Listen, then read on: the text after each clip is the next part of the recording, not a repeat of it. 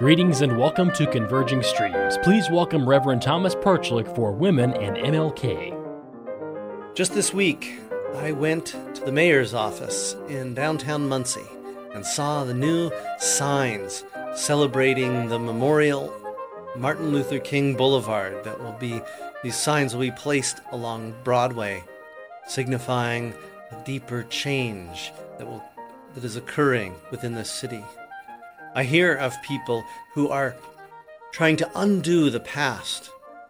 There is a reputation, you may know, of Muncie being the old seat of the Ku Klux Klan and still being a place where racists live. And it is true that there are some people who are ardent racists within its boundaries, within Delaware County.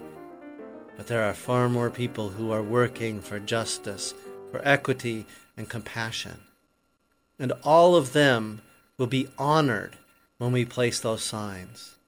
The whole idea behind renaming Broadway to be Martin Luther King Boulevard was not simply to honor one man who lived and was very active during a brief span in the 1960s. The point of honoring Martin Luther King is to hold up the civil rights movement as a movement for all of America, to make all of America healthy and strong and good. Martin Luther King often pointed out that the most economically disadvantaged places in America were the ones where oppression and discrimination, racial segregation were the strongest. The people who are hurt by racism are not merely those who are directly oppressed, those who are directly discriminated against, but all of us are hurt. And so all of us must join together to make the world more just and equitable and compassionate. And so when we think of Martin Luther King Jr., when we think of the civil rights movement, I want to make sure that we do not simply think of one person who stood up and spoke great speeches and formed a movement. Want to make sure that you understand that the civil rights movement was founded on hundreds of thousands of people, small in their own way, small seeming on the national stage, and yet each one absolutely vital, absolutely essential to the well being and the power of the civil rights movement. One of the people that's often raised up when we talk about the civil rights movement and Martin Luther King Jr. is Rosa Parks. And many people get the strange idea that this woman, all she did was refuse to give up a seat on the bus. That she was just too tired to get up off her feet, or uh, she was tired of having to stand at the end of a long working day. But she herself said, the, the only thing I was tired of was giving in. I wasn't tired at all that day. In fact, her whole life had been one of activism, of involvement, of seeking dignity. She attended Alabama State Teachers College. She settled in Montgomery with her husband, Raymond. And the couple joined the local chapter of the National Association for the Advancement of Colored People. This was 12 years before the Montgomery bus boycott. She worked on numerous ca- cases with the NAAC, she said, but we did not get publicity. There were cases of flogging, of peonage, of murder, of rape. We didn't seem to have any successes, though. It was just challenging the powers that be and let it be known we did not wish to continue being second class, class citizens. She had, in fact, herself been thrown off a bus long before the, the notable day that started the Montgomery bus boycott. In that day, African Americans were supposed to get on the front of the bus, pay their fare, then walk to the back door and get on you know, to get off and then get back on again. And sometimes, if you were moving too slowly, you had to, of course, wait for all the white people to, to get on first. And if the bus driver was impatient, he might pull off without you if he thought you were hesitating at all, even if you had already paid your fare. This one day, Rosa Parks paid her fare, went and walked in the front door, paid her fare, and then went and sat down in the seat. There were many open seats The bus driver became livid. He couldn't imagine that she would not get off as she was supposed to and get on the back door. She refused to get off as he had asked her, and so forcibly, physically, he grabbed her arm and threw her off the bus and drove off without her. But this did not generate the attention. There was another young woman, a teenager, who had refused to give up her seat and was arrested. But this had not generated attention. It was not until that one fateful day when all the activism of the years had built up. There were other efforts that Rosa Parks had engaged in. One of the most significant was working with the Montgomery Voters Association. She had, at that in those days, you had to take a test in order to be allowed to vote, especially if you were black, and you could only take this test once a year. If you failed, you had to wait a year to take it again. So she she took it once. She had studied hard for it. She was sure she'd passed, but she got a letter in the mail saying she'd failed. So the next time she studied, uh, waited a whole year, studied even more carefully, made sure every answer was correct, and then again she got a letter saying that she had not been allowed to vote. So the third year she went back, copied down every answer that she took, every question, every answer that she gave, every question that she had responded to, had someone certify that that's what she had done, standing and, and watching her, and then she told the person at the front that she had a, a record of her test just in case it was proven, eh, eh, you know, she got another letter saying she had failed. And lo and behold, that year she got a letter saying that she could vote. And she went on to work with other voters to make sure that they too had the same protection so that they also could gain the right that was already granted to them, was supposed to already be granted to be able to vote. When she refused to give up her seat. It was part of a very intentional, lifelong effort to take advantage of opportunities. It was an opportunity she grabbed onto, and there were many, many other women and men who helped organize the rides, helped organize that that movement, so that the Montgomery bus boycott lasted until finally the segregationists relented and the buses were desegregated and things moved forward just a little bit further. The civil rights movement was not made up all of African Americans, and it was not just about African Americans. It was for all people, for the strength and worth and dignity of all people. There was a woman named Viola Lu- Liuzzo. She'd been raised in Chicago, white woman, working class family, Catholic. But she had always believed that everyone was deserving of respect. Everyone was deserving of the rights that were granted by the U.S. Constitution. They had been involved in protecting the rights of workers, of laborers in Detroit.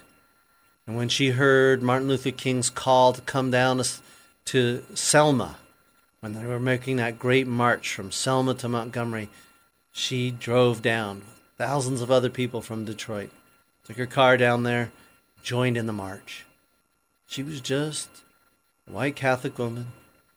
She wasn't anyone in a, in a certain scheme of things, but she was part of a great movement. She was part of what made the civil rights movement successful and powerful.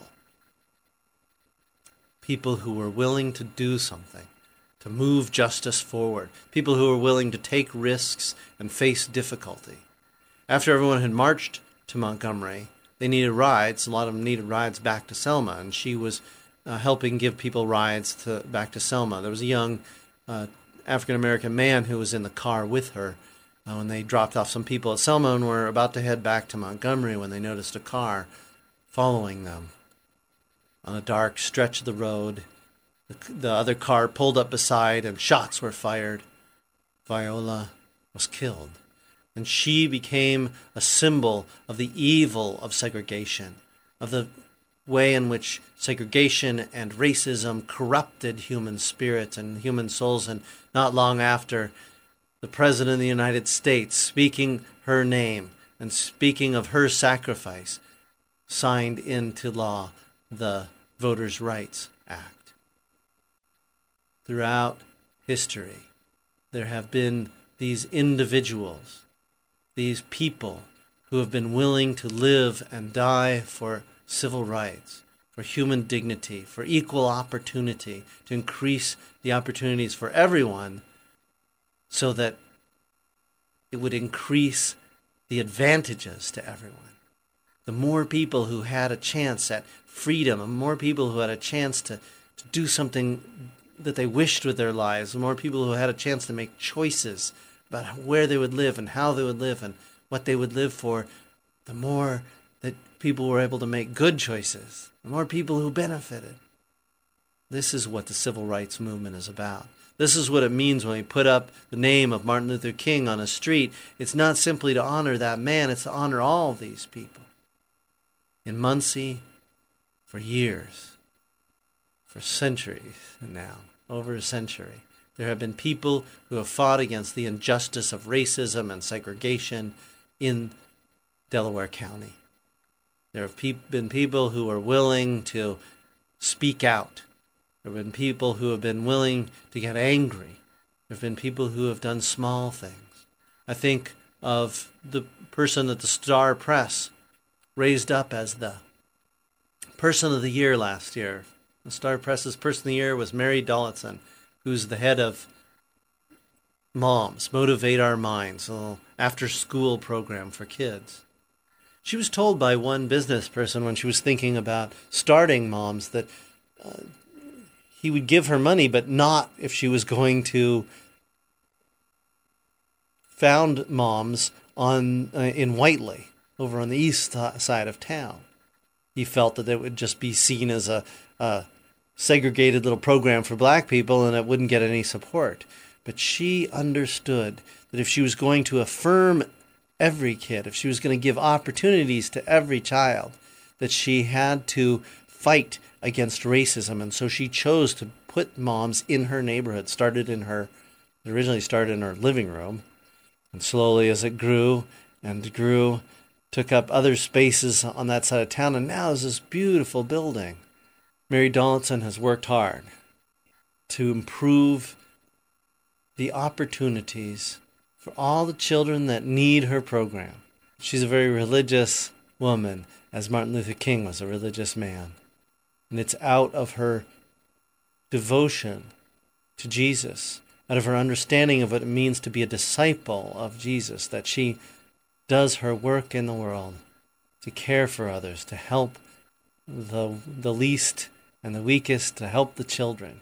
When she heard about the conflict over the decision to name this Broadway, she refused to return evil for evil there's some people who said hateful things, who said they would close down their businesses if anyone tried to rename that street. And she refused to boycott those businesses, but went and spoke to the the owners and continued to do business, making sure that she did not return evil for evil for evil, that she was being loving and kind even to those who were her enemies.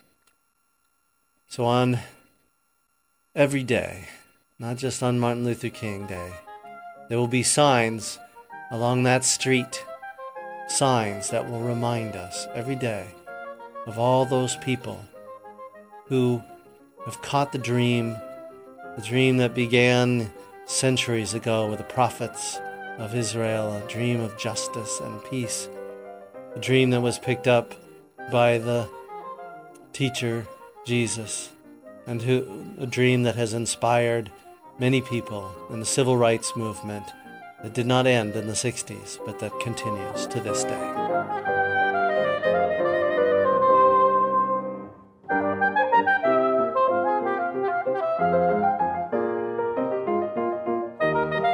Thank you for listening to Converging Streams Interfaith Fellowship in Our Modern World. Our program is a production of the Muncie Interfaith Fellowship with content and financial support from the Unitarian Universalist Church of Muncie and technical support from radio stations WCRD and Work FM. Most importantly, we thank you, our listeners and followers, for your support. To connect with Converging Streams, including listening to our entire catalog of past programs, getting our latest new content, and making your own contribution to this program, visit our website, convergingstreams.org. Converging Streams is produced by Tony Piazza, George Wolf, and Thomas Perchlik. Thank you for listening and have a pleasant week.